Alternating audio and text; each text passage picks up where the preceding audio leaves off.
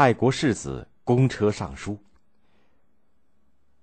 马关条约签订的消息传来，全国上下群情激愤，反抗侵略、保国救亡的呼声一天比一天高涨。而呼声最强烈的，要数康有为和他发起的公车上书。公元一八九五年春夏之交的京城，风沙四起，吹得人睁不开眼睛。这是一个人们不爱出门的世界。可是五月二号这一天，北京的大街上人来人往，煞是热闹。许多人操着南腔北调的方言，在大街上边走边议论。乘车的、步行的，成群结队，前后相连，足有一里长。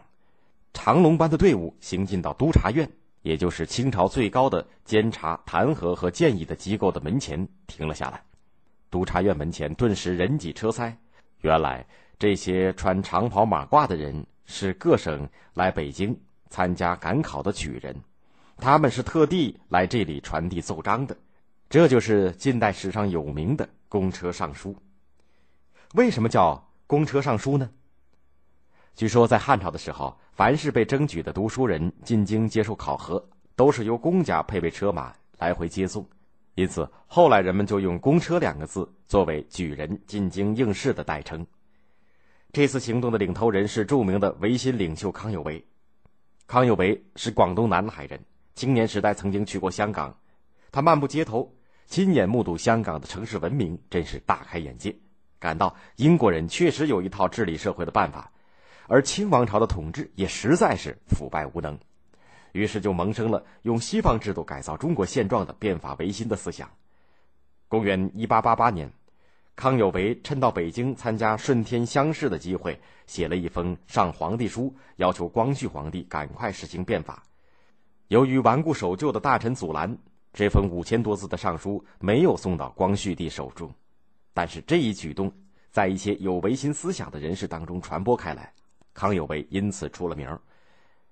转眼六年过去了，那一年是旧历甲午年，中国和日本打了仗，结果以天朝大国自居的大清国败给了弹丸之地的小日本，这使康有为的民族自尊心受到了很大的打击。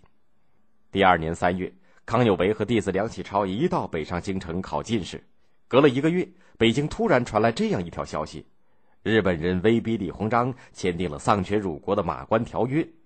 康有为事先知道了条约中有割让台湾和赔款的条款，感到这个屈辱的条约万万不能签，便马上叫来广东和湖南两省参加会试的举人，于四月二十二号打头阵到督察院去上书，要求拒签条约。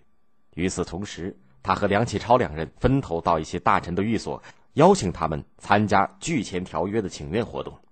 经过他们的动员，许多爱国的官员、社会名流纷纷上奏。交督察院转送朝廷，一时递章的人们塞满了大街，连上朝大臣的车辆都被包围的无法通过。台湾籍的举人得知家乡要被割让，更是痛哭流涕，泣不成声。康有为看见群情激愤，决定抓住这个机会，于四月三十号由他出面召集十八省赴京应考的举人，在达志桥、松云烟开会，准备发动一次更大规模的上书请愿活动。大会以后，康有为接受与会者的重托，花了一天两夜的功夫，挥笔起草了一封长达一万八千字的上皇帝书，提出了聚合、迁都、变法三项要求。写好以后，梁启超分别送给各省的举人传阅，大家都赞成康有为的观点。总共有一千三百多名举人在上皇帝书上签了名。五月二号，康有为又把浩浩荡荡的举人队伍带往督察院去上书，这就是公车上书。公车上书最终没有能够成功，因为朝廷里的投降派得到了风声，大为惊恐，生怕打破他们的卖国计划。当时有一个叫做孙玉文的军机大臣就公开叫嚷：“如果不赶快议和，让日本人打到北京，我的老婆孩子家财怎么得了？”慈禧太后也非常着急，赶忙叫光绪帝提前在合约上画了押，以造成既成事实。督察院就推说。马关条约上已经盖上了皇帝的玉玺，无法挽回了，不肯代为递送请愿书。